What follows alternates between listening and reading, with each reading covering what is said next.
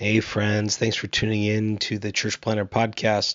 Before we started today, wanted to tell you about a really special opportunity our friends at the Micro Church Conference put on by Brave Future, um, happening April 18th through the 20th in Kansas City. This is for all of you who are wondering what is a new kind of paradigm for missional church planting and church multiplication through smaller expressions of church, what they call rediscovering the smaller way. It's happening April 18th through the 20th. Kansas City is being hosted by Kansas City Underground. Going to be a great weekend, and they've given us four free registrations to give away. Normally the price is ninety dollars, but we will get you into the conference for free. We have four of those. What you can do to enter is go on our Instagram at Church Planter Podcast and there you'll find um, a, a, DM button. Click that DM button, send us a DM with your email on it, and your name and where you serve. So email name where you serve, and you'll be entered to win one of four micro church conference registrations. You just get yourself to Kansas City, and uh, you can be there and learn a ton from our friends at Brave Futures. Hope you enjoy the show today. Sir, the possibility of successfully navigating an asteroid field is approximately 3,720 to 1. Never tell me the odds. I'm Pete Mitchell. He's Peyton Jones, and this is the Church Planter Podcast.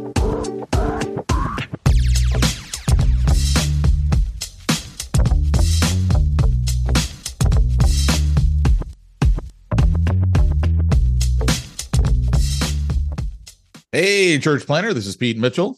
And this is Peyton Jones. The Church Planter Podcast isn't the podcast that planters deserve but the podcast they need. And you do need this. You need smack talk in your life. Dang it. I have been talking to people. I have a new podcast that came out. It is called the Church Plantology Podcast. Is that why you cut the other one? No, actually, nothing to do with it at all. I think after like two years, we kind of beat that that subject to death, and so we're looking for a new one. And so, Is it the same group? Yeah, it'll be the three of us. We enjoy podcasting together. Don't get jealous. But I I'm just saying I was your first love and you're neglecting your first love. Hey, hey, I'm still here. I'm still here after all these years, Pete.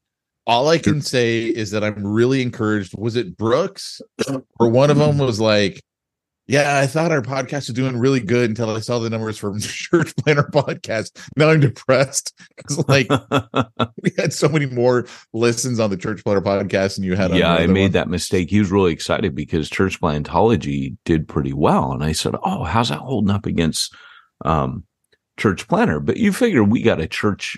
We've had this podcast for so many years.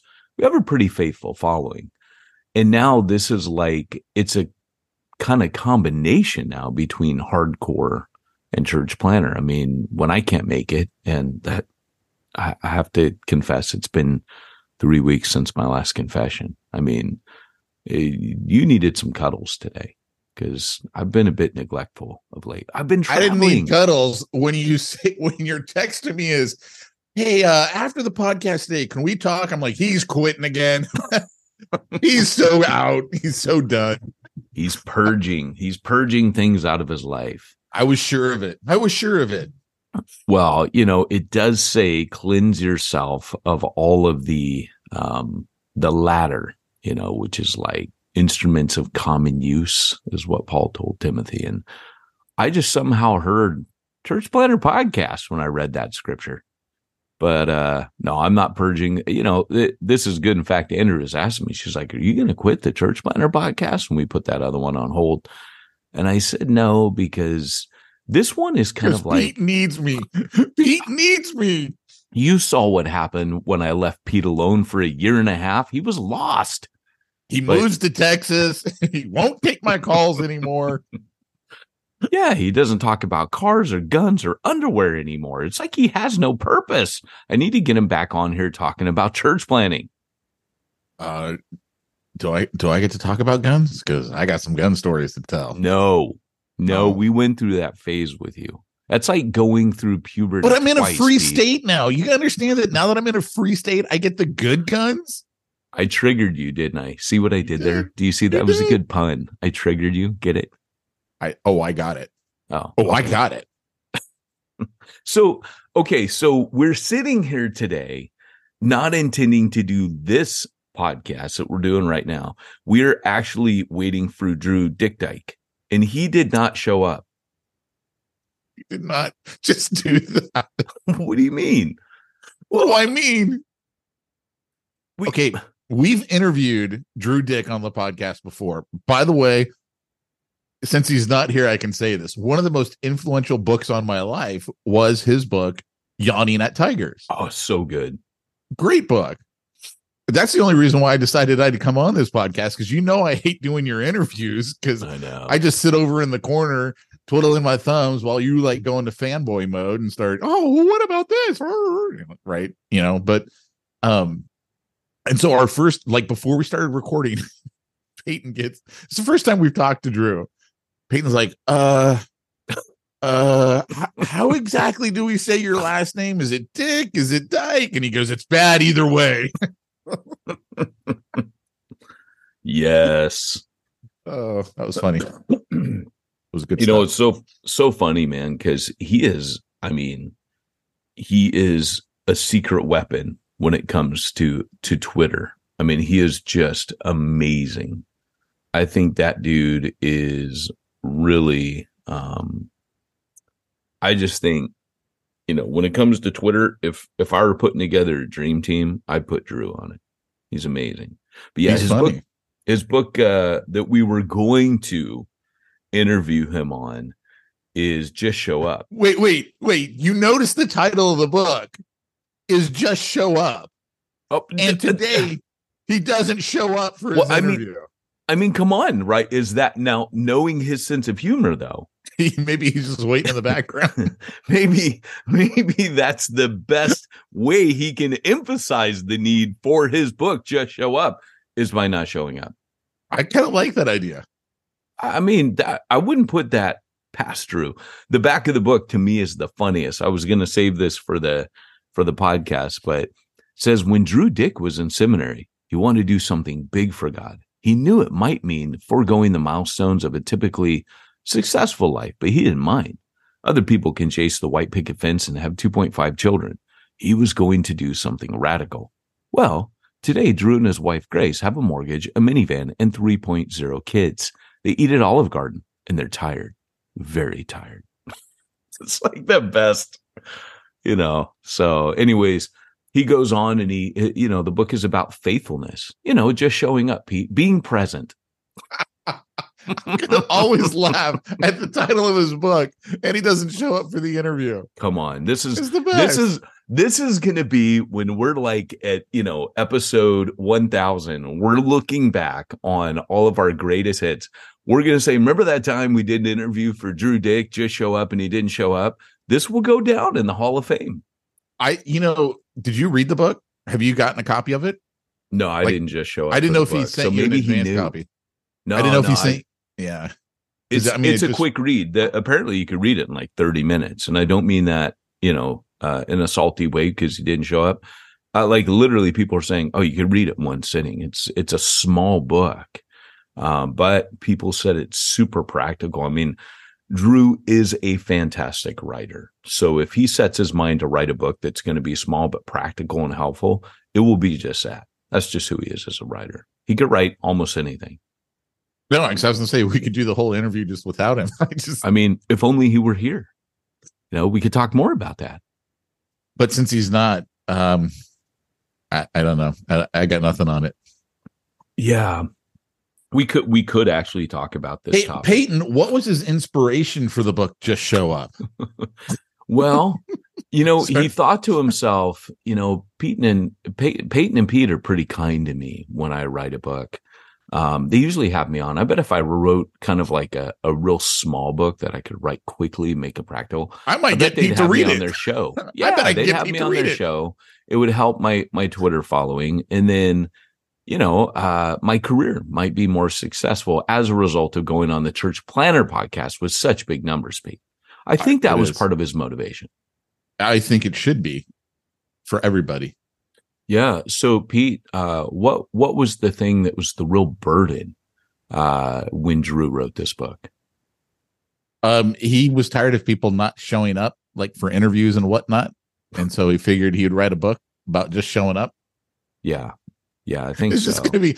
Are we going to tell Brooks the title of this one? this is the episode about just showing up when you don't show up. you know, it's funny because the more the more Brooks works for me, the more I get the the sneaking feeling he thinks I'm an idiot, which is what he thought of. Dude, you don't think it took him this long to figure that out, right? No, I just think he's he doesn't hide it anymore. That's what I actually think is happening. He doesn't. He's he's he's got job security. He's like, I can Yeah, tell you you're an idiot, does. and you're not firing me. I know you're not firing me. Yeah. That's Yeah. hilarious. So No. It, it was funny. I was uh we started a small group in our our home for uh some of the couples at our, our church. And uh and it was funny. I was telling them the story. So one of the things that, that we're doing in our small group is we're kind of going through what they somebody came up with this term. They call it the life map, and like they have you uh jot out like what were the most influential moments in your life, good or bad, where you either showed God, uh, God showed up or you know really bad things happened in your life. And it's a way to like just tell the other members of the group, this is my life. You're a little bit vulnerable, right? Because you're, you know, sometimes some people got some stuff that's like, you know, whoa, da, whoa, whoa, Nelly. And um, so I told him the story about how, yeah, there's this guy. We were going to this church in Huntington Beach, and he came off the mission field from Wales, and uh, and uh, you know he spoke, and he's like, "Hey guys, you know I got my sign up in the back of the church. You know, if you want to get on my my mailing list." I went out there and I signed up, and and uh, then he called through it, and later on he tells me, "Yeah, you were the reason God told me to call through that list." And I've always tried to correct him. I said, "Are you sure it was God that told you to call through that list?" it was unmistakably God. Like that was one of those things. You know, there are times in your life where, and definitely for me, where God has prompted me with an urgency do this now, do hmm. it today. And that was one of those moments where God told me, call through this list today, now. And I did it. And you and I spoke for an hour. I cut off the phone, like, well, that was that was what who God wanted me to talk to. I didn't keep calling. I knew that was the guy. But see, again, what if God wanted you to hit the second person on the list and you just didn't? He didn't call through. I'm just Nah, saying. I've talked to them since. Although a few I of them talked to the second person on the list. It was Drew Dyck, and he stopped showing up for me. no, but what was funny is the second person on the list did tell me later, "Oh yeah, man, if you had called me before, you know, I I had a bunch of money I inherited." And uh, but I did already give that to compassion. I, was really like, wanted, nope, I really nope, wanted to that wasn't it. It was Pete Mitchell. I really wanted to give it to a church planter, but you know, I found this other one because he was the one that called me. That's awesome. That's great. Well, you know, it's funny because, like I said, the uh, church plantology podcast. I, I was I was in the middle of saying that like 20 minutes ago, but uh, I do want to kind of poke you guys over to that. If you if you've not heard of it yet, or you've not checked it out, it is the magnum opus of podcasts that I've done, minus present company accepted, of course. And if you get a chance, it highlights the global missional practice part of the church plantology book. And so we had to wait because the the one thing that was somewhat lacking in the book was practical real life examples. Because I, I know this sounds stupid, but I actually hate in a book where all I'm reading is stories of other people and what they do and how they're doing it. That bores me. I, I'm like, yeah, okay, that's a, there was this one church, and you know, you go back and read that. That's not evergreen material, so I don't put that in my books. But on the podcast, when you can hear people's voice and they're telling their own story, to me, that's the right medium for that. And it's always bothered me in missional books where they talk about this radical thing someone's doing. Five years later, you go back and read in the book and you're like, that's not radical. Everybody does that. So I tend to not fill my but even my own stories. I don't tend to to fill my books with my stories of what I've done. It's just doesn't feel right. So, anyways, um, yeah, check it out, Church Plantology Podcast. And each episode might have like 10 different indigenous missionaries. And as we're pulling apart a plantology principle, we're interacting with, you know, these people. That's it's if you read the Mars Hill, or sorry, if you listen to the Mars Hill podcast, the the rise and fall of Mars Hill or whatever it was called, the Mark Driscoll Yeah, thing yeah, I remember that. it's produced to that level. And, uh, you know, I, I think there were 16 people working on that one. And, uh, there were like two of us, but, uh, there were a lot of people in, um, Bible League International and people, you know, our team, uh, interviewed a lot of the people we're currently training.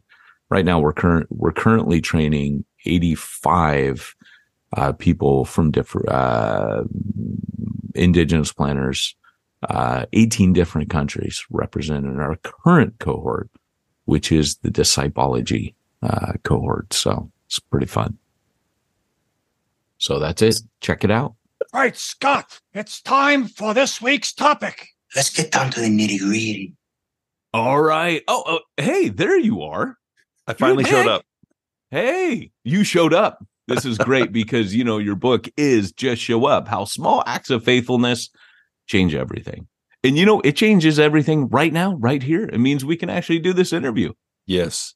I, it was just a power move, you know, just to not show up for the first time, kind of put you guys in your place and then show up. No, I'm teasing. gotta let I- gotta let us know who's boss. There Hey, go. I'm the author. You're nobody. I like That's it. right. I like That's it. right. A- actually, you know, th- there's not many authors we could do this with, but Drew is an is an old friend. Uh, he was kind enough to let me uh, write way back in the day for uh, Leadership Journal, which caused me to kind of disrespect the magazine slightly if they're going to let me write for him. But but actually, uh, Drew is in in me and Pete's opinion probably one of the best authors out there.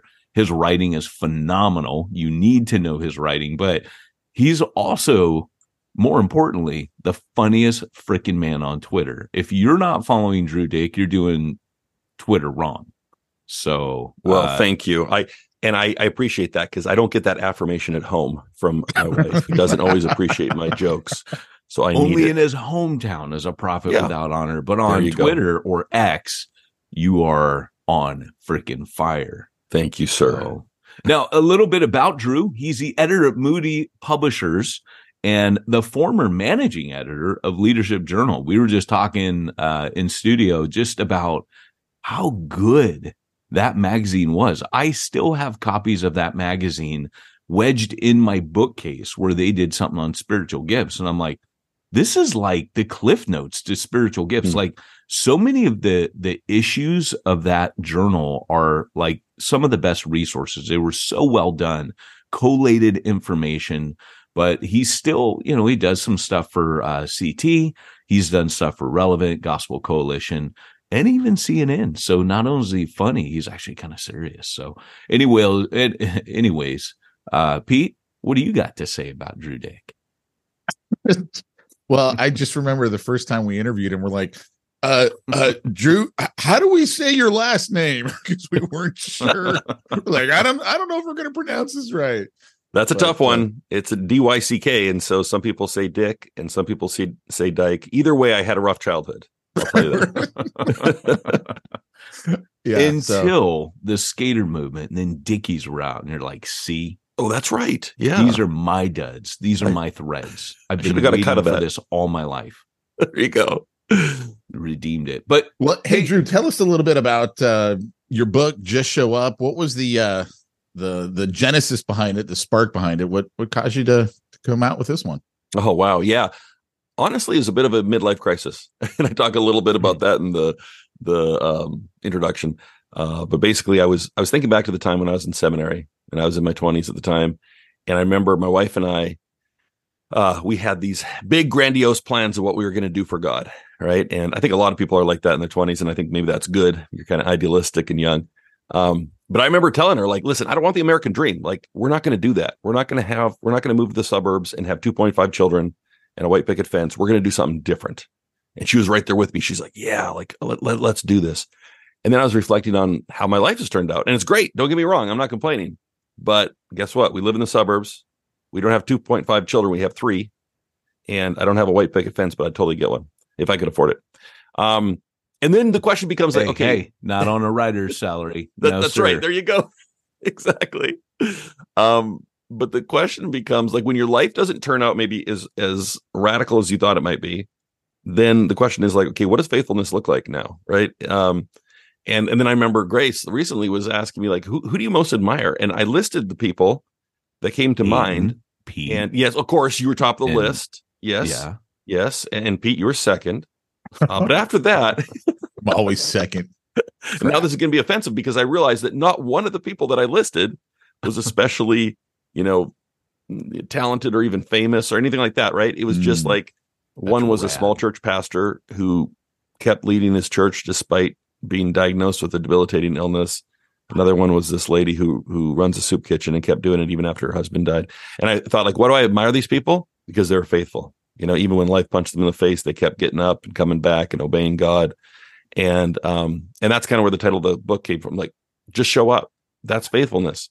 And and that's been encouraging to me personally, like during this phase of life where I feel like I don't have a lot of energy. I feel like I have more responsibilities than uh, energy often. And but Mm. I I just have, it's something I've repeated to myself. Hey, Drew, just show up. Just be faithful. Do the next thing that God's placed in front of you, and God can do awesome things through that. So th- that's kind of the genesis, the idea behind the book. Well, I love that. And, you know, I mean, you, you and, and Pete and I, uh, you know, we, you, you get around people that are, are, are quote unquote famous, right? We always laugh because we're like, oh, they're just Christian famous. it's not real that's famous. true. That's not But even real meet- famous. You meet a lot of prima donnas, you know, they're, Yeah. and they're not famous at all. It's kind of funny. It's like when, when Daniel, you know, calls the, this leader, the little horn that, that boasts arrogantly, you know, it's, it's a caricature. And so many times you'll see people and like, what, what are you feeling important about? What, that you talk on stage for like 30 minutes after people do a bunch of singing and that makes you awesome. But like you said, man, the people in the trenches that are just showing up, like getting their hands dirty, Hmm. doing the real work of ministry. And uh, I'm not, those of you out there that are preachers, I'm not denigrating. That's important, but you know, perhaps the values in heaven are a little bit different than the Yeah, isn't that true? That is so funny you say that. Yeah, Christian famous is a whole different thing. And sometimes if you're in that world, it can seem like a big deal, right? You're like, wow. Uh, like I remember um, when I got to I got to interview Tim Keller. It was just a phone interview, but I was pretty psyched, right? Because he's he's Yeah. definitely Christian famous. Um, and I remember going and tell my parents. My dad was a pastor for like you know 40 years, and hey, I got to interview Tim Keller, and he's like, oh, who is that again?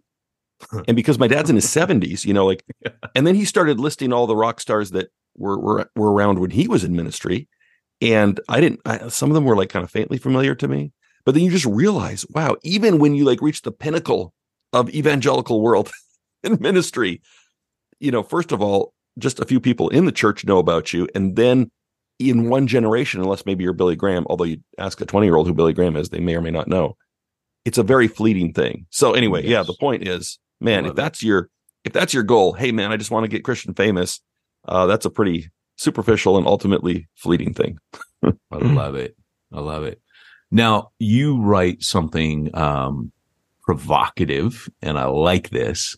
You wrote that God doesn't call us to change the world. What do you mean by that? Because that's that's not that's very that's very punk rock, you Drew. yeah, that's me, punk rock. Uh, Now, hey, your kids don't know how cool you are, Drew. That's they all. really don't. That- That's that's uh, totally lost on them. Um, well, you know, I said, I think I said, I well, did I say I, I don't think God's called me to change the world or anyone in general? But anyway, yeah, I that was a realization I came to because it's a lot to put on your shoulders, right? And and I think there's the subtle kind of egotism in there when we think, "Hey, I'm going to do something great for God. I'm going to change the world." Um, because the truth is, we can't. First of all, that that's a that's a pretty uh, big thing to place on our shoulders. Uh, and yet, I think that God can change the world through us. But I think that's the wrong thing to aim at. So I've come to the place where, man, I'm going to aim at faithfulness. Now, God may do something like bigger or smaller through that. I know He'll work. I don't know exactly how, but it's become really important to me just to try to abandon the outcomes of what I do to God because you can't control it. And when you start kind of focusing on those metrics, and I, I heard a lot of this growing up. I think a lot of us, especially that grew up in the church, can identify with this. You get this kind of thing where it's like, man, you're going to be a voice to the nations, or or especially if you're if you're fully surrendered to God, God's going to do something big with your life. Like it's going to be international. You're going to be on mm-hmm. stages. You're going to be doing all this cool stuff. And then I've just been around too long now to see so many faithful servants, you know, um, that didn't have a massive influence. Um, and it wasn't because of some failing on their part. Mm-hmm. God used them in important ways, but um, but maybe not in the ways that we th- think of as being super successful. So yeah, I think I think ultimately, at the end of the day, faithfulness is success, right? Obedience is success, and yeah. so that that's what I'm aiming for these days. And I I love that because I think everybody kind of goes through that on a micro level at a certain stage. Like we, we've been talking about kids, you know, your kids. I have a, a 14 year old.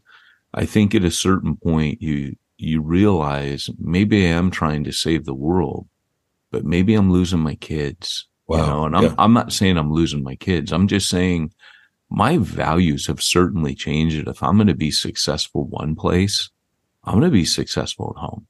Like mm. that's where, that's where yeah. I really need um, and, and I don't know if it, if you guys saw that movie Interstellar, yes, where he's yes. literally off to save the world. And he, he feels like he loses his daughter in the hmm. process. Mm. He loses the relationship with his daughter. And it's not, it's not a happy movie. Like it doesn't have a great happy ending. Um, there's something somewhat redemptive, but there's this incredible sense of loss that he literally went off to save the world like so many people that think, oh, this is what God wants me to do.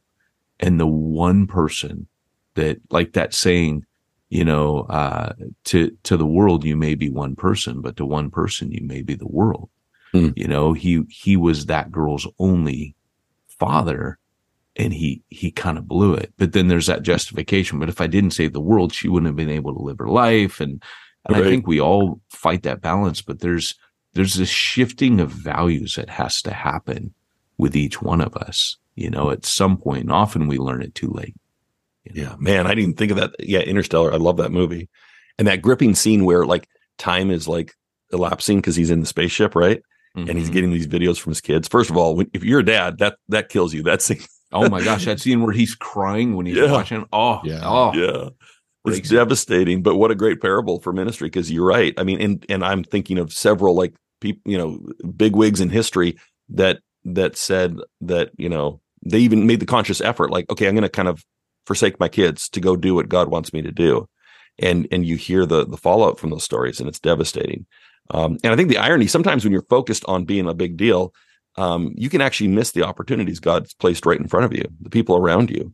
Like I know people that are like, yeah, I'm going to be this like big ministry leader, and meanwhile they're forsaking opportunities like the kids they have, the the people in their neighborhood, that you know, and and so yeah, that's that's the cruel irony is that sometimes by trying to do too much, you can actually miss the opportunities God's placed right in your lap.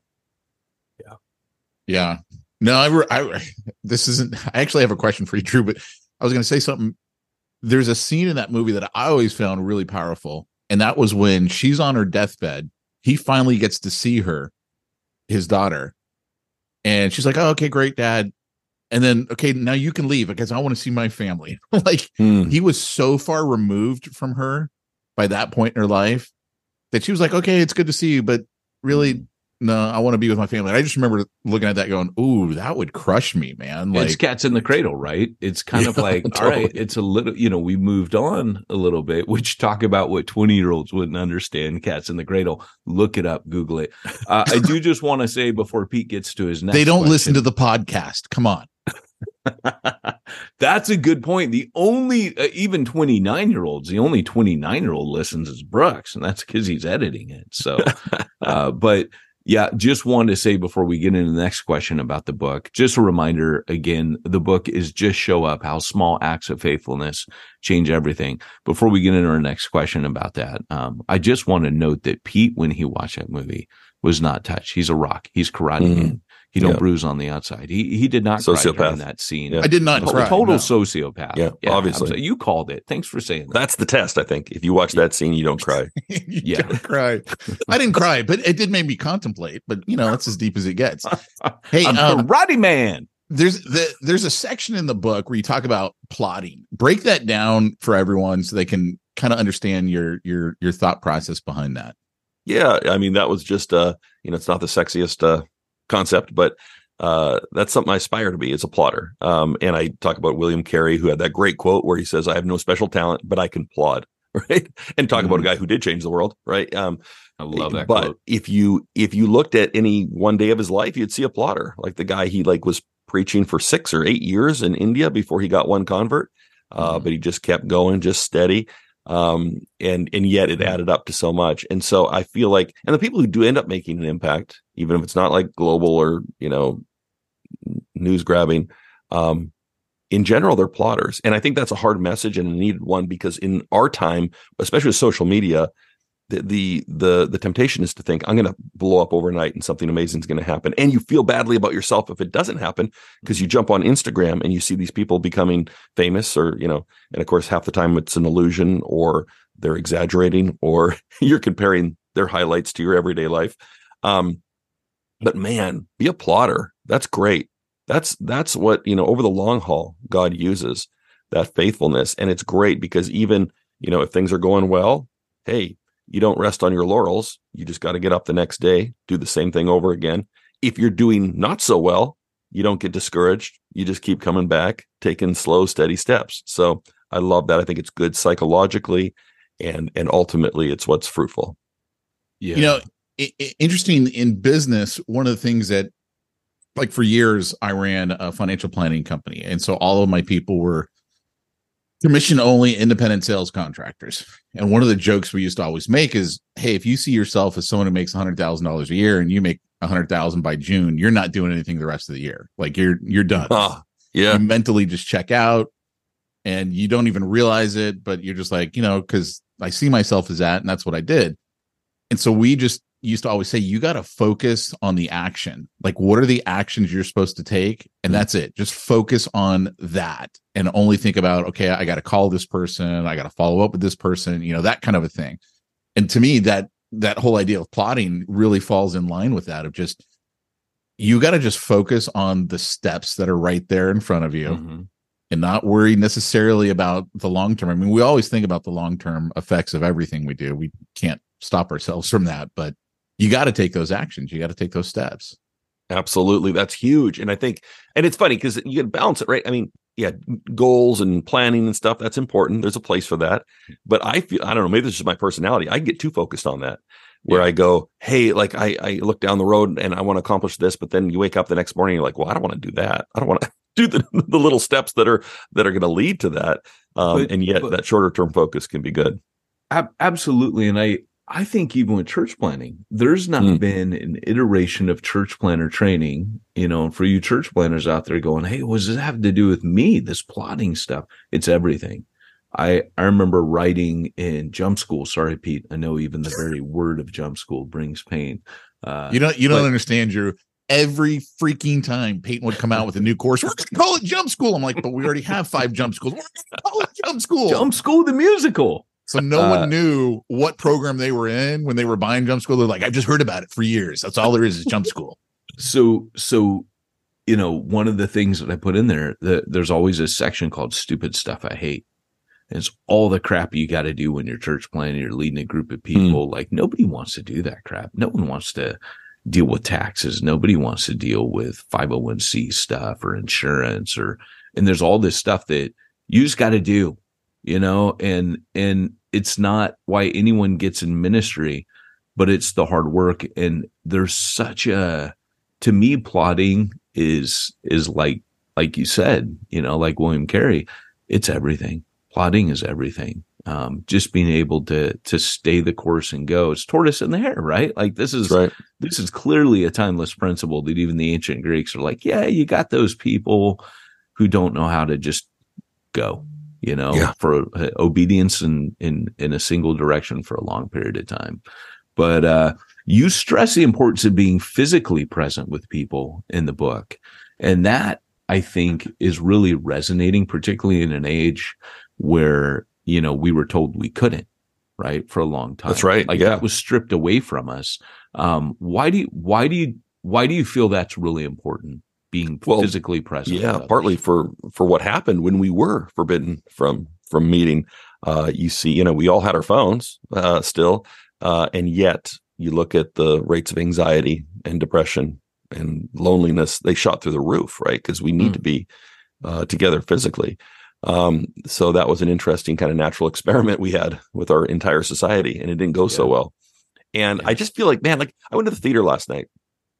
Uh watch godzilla great movie by the way Heard it was like, amazing. amazing. Anyway, total. Yeah. There's a new Godzilla movie out. yeah, there's a new And it's- Godzilla. and it's like a ten. It's Yeah. apparently mind blowingly good. It really, really is. I, I won't get into it. I'm tempted, but yes, it was really good. Anyway, but I'm sitting there with my son. It's the cheap night at the theater because you know I'm a writer, so I went on the cheap Nice. night. Um, Heck yeah, there was church planter night as well. there you go, three other people in this massive theater, and all of a sudden I realized, of course, I've read a little bit about this, but like, you know, I think maybe everyone having a big screen at home has destroyed the theater experience.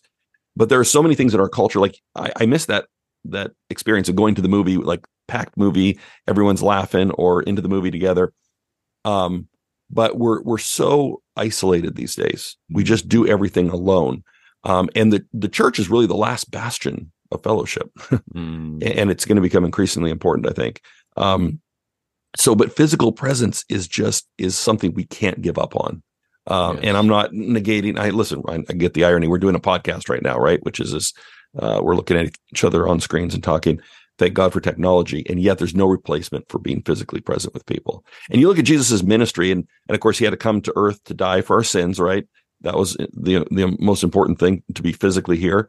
Um but the way Jesus ministered to people, right? You think of all the people he touched. He had kids jumping on his lap. He had prostitutes anointing his feet. When he taught, he had people pressing against him sometimes. Mm. Um, and and this is a challenge for me because naturally, like I kind of like hiding out in my house and and communicating, if at all, through screens. And the writer's dream. the writer's dream, man. Even when I go like to a restaurant, I carry my phone with me so I don't have to talk to anyone. You know, and, and so I- I'm pretty good just hiving off and kind of letting the muddy stream of humanity pass me by. But that's not the way of Jesus, right? We mm-hmm. gotta we gotta show up for each other. Yeah, this brother. is huge, and it's essential, of course, to the mission of the church. It's good. Great. Are you telling me I'm not supposed to be wearing earbuds when I go to the gym to work out? Because then I would have to actually talk to people. Well, obviously, you don't love people, yes, or on an airplane. Well, That no, it's actually true. I don't love people. That's, Uh, that's another one of my many problems. It's like it's like that leadership journal cartoon. That's like I love people theoretically. You know that, that like, Yeah. I get it. Yeah. Hey, um, what do you mean by find God's will with our feet? That's something that you talk about as well. Yes, that is confusing. That was a chapter title. Um, and the editor didn't like it, but I did. Anyway, what I meant by that, I'm glad you fought the law, and I- the law did not win. You I fought on that man. one. Stick it to the man. yes, yes. As an editor, you have you have some chops. You're like, no, I'm come on, man. also a decision maker, and I say it stays. I was like 20 years older than the editor, so I'm like, come on, come on, kid. Um, so all I meant by that was, um, you know, sometimes we, uh, especially in the, tr- the tradition I grew up in, you have all this instruction about how to find God's will. Some of it honestly isn't terribly helpful. It's like, okay, you got to solve this riddle, or maybe you flip your Bible open to a random passage and hope that God directs you. And God can do that. Hey, believe me, I would do it if it worked. Man. exactly. I've tried it. I've tried it enough to know that it usually doesn't work. Is the problem? I started Um, getting some verses in Deuteronomy, and I'm telling you, I did not understand what God wanted me to do after that.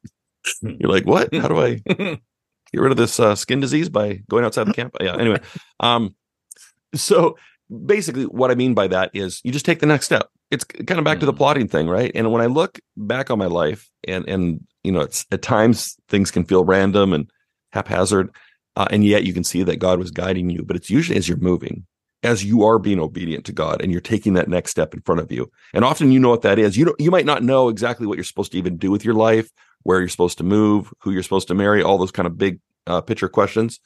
Um, and yet you might know that next step that God's kind of nudging you toward. And if you just do that, often my experience is as you walk, the kind of God like lights the path before you.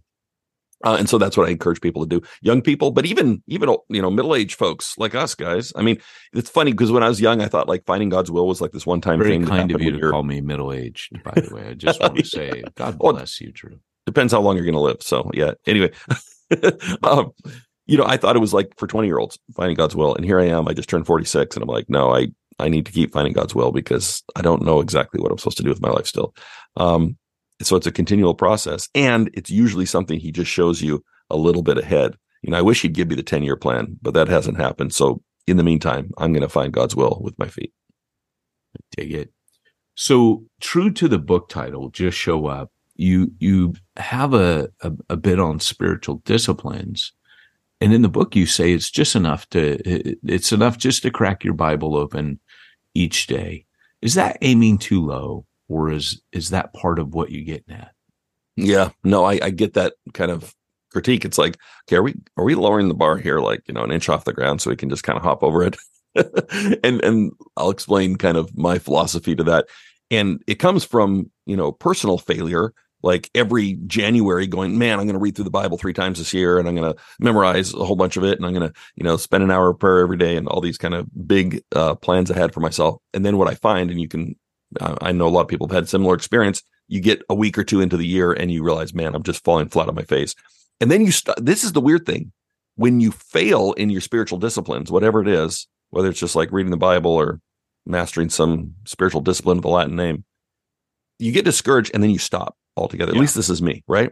And then the Bible's like gathering dust and you're feeling guilty and and so uh, what I've started to tell myself is like, Drew, just crack open your Bible every day. And even if you only read like three verses, hey man, you do that 365 times. It adds up. Amen. But- You don't stay there. That's the important thing. So for me, it's just about building that habit into your life of just opening God's word every day. And so, yeah, maybe you only read a few verses, or maybe you slip into a groove and you read a few chapters and you really kind of get into it. But if you're not doing it consistently, that doesn't mm-hmm. happen. So I think it, like that with with a lot of things. I have a friend who is like, he was kind of in a dry stretch and he went to his spiritual mentor, and the guy's like, Hey, listen, just do it every day. Like, just spend some time in prayer, read your Bible. It's like doing push-ups, right? It's it's maybe unpleasant sometimes, but it strengthens you over time. And I Yeah. and I love that. It, it's so counterintuitive, but that approach to spiritual disciplines, hey, it's like doing push-ups. Yeah, you're not always going to feel it. You're not always going to feel like doing it, but it's going to strengthen those spiritual muscles and it connects you to God and it fosters spiritual development. Um, and I think sometimes we go, well, if I'm not really into it, it's almost dishonest. Like, should I even, should I pray when I'm not feeling it? Yeah, absolutely, you should, because often your feelings follow your actions, not the other way around. So I could yeah, not agree more. And I uh, sorry for the, the little bit of the setup of that question because No. I could not agree more with what you're saying there. And there have been times, brother, where I've literally been so frizzle fried. I've turned to like a liturgical, you know, divine hours with readings and just I need to be carried right now because I'm just Yeah. toast. And just that showing up, like you said, just even just to read the words someone else crafted. And right now I'm gonna slip my prayers into your prayers and you're gonna have to carry me and uh I'll put myself in the cannon, let you fire me out because I ain't got nothing right now. But you know, the the whole idea, you know, it's funny because the wife and I right now, that, that like for us to try to get our quiet times kick started again was kind of tough. Um, we fell out of that habit. And that's something over the years like we've been able to to fairly decently maintain. But, you know, I got I got a special needs kid now and I got, you know, I got all kinds of excuses, man. That's what I'm telling you.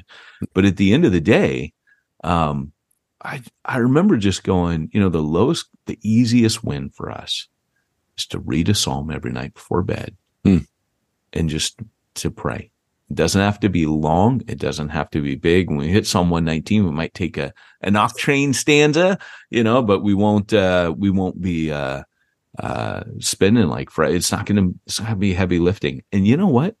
It's actually been one of the coolest times Hmm. devotionally I've ever had with my wife that's and awesome. it was that just showing up man just show up that that was the that was the win and the lord just when you show up god does awesome things so i love it man well the book again is just show up how small acts of faithfulness change everything. Um, and again, I love the central premise of the book, just that Drew at a certain point realized, hey, everybody tells me life is going to be this, like, I'm going to go save the world and I'm this and that.